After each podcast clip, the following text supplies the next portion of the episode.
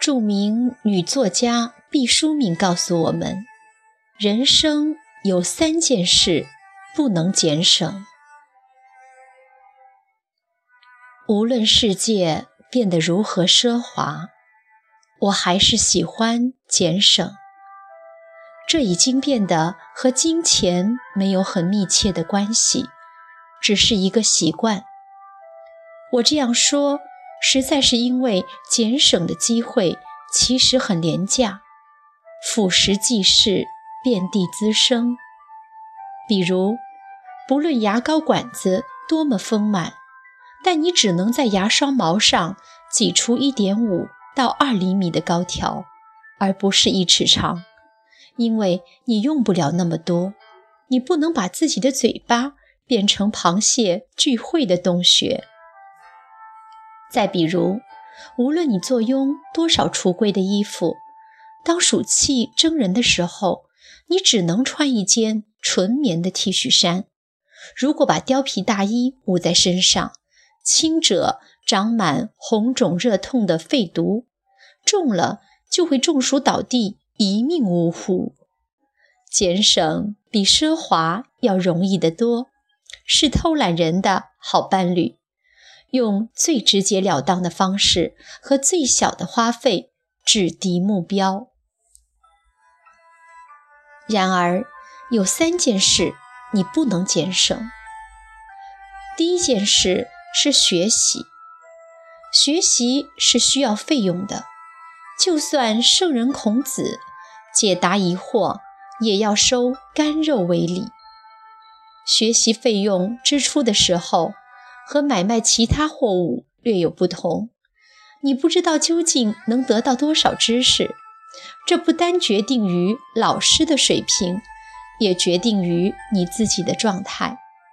这在某种情况下就有点隔山买牛的味道，甚至比股票的风险还大。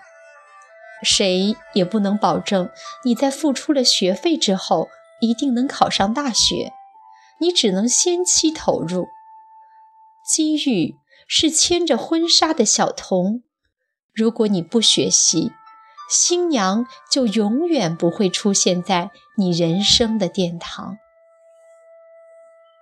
第二件事是旅游。每个人出生的时候都是蝌蚪，长大了都变作井底之蛙。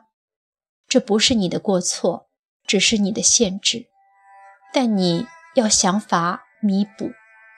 要了解世界，必须到远方去。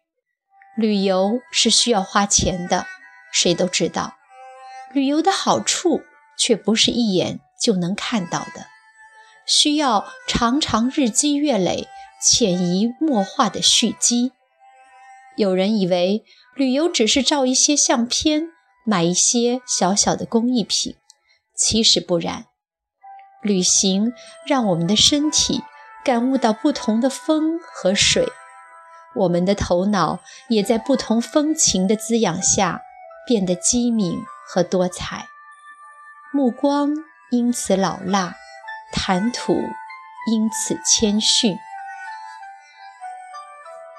第三件事是锻炼身体。古代的人没有专门锻炼身体的习惯，饥一顿饱一顿。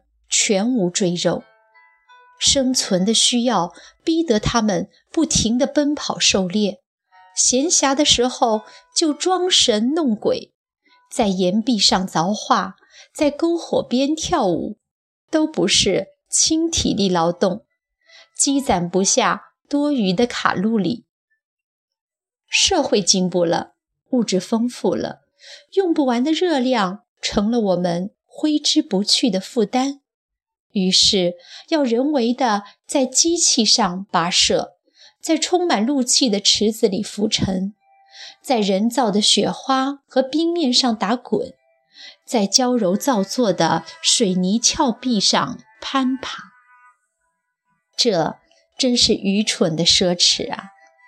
可我们没有办法，只有不间断地投入金钱，操练贫瘠的肌肉和骨骼。以保持最起码的力量和最基本的敏捷。有没有省钱的方法呢？其实也是有的。把人生当作课堂，向一切人学习，就省了上学的钱；徒步到远方去，就省了旅游的钱；不用任何的健身器械，就在家里踢毽子、高抬腿、做广播体操，就省了健身的钱。然而，这也是破费，因为我们付出了时间。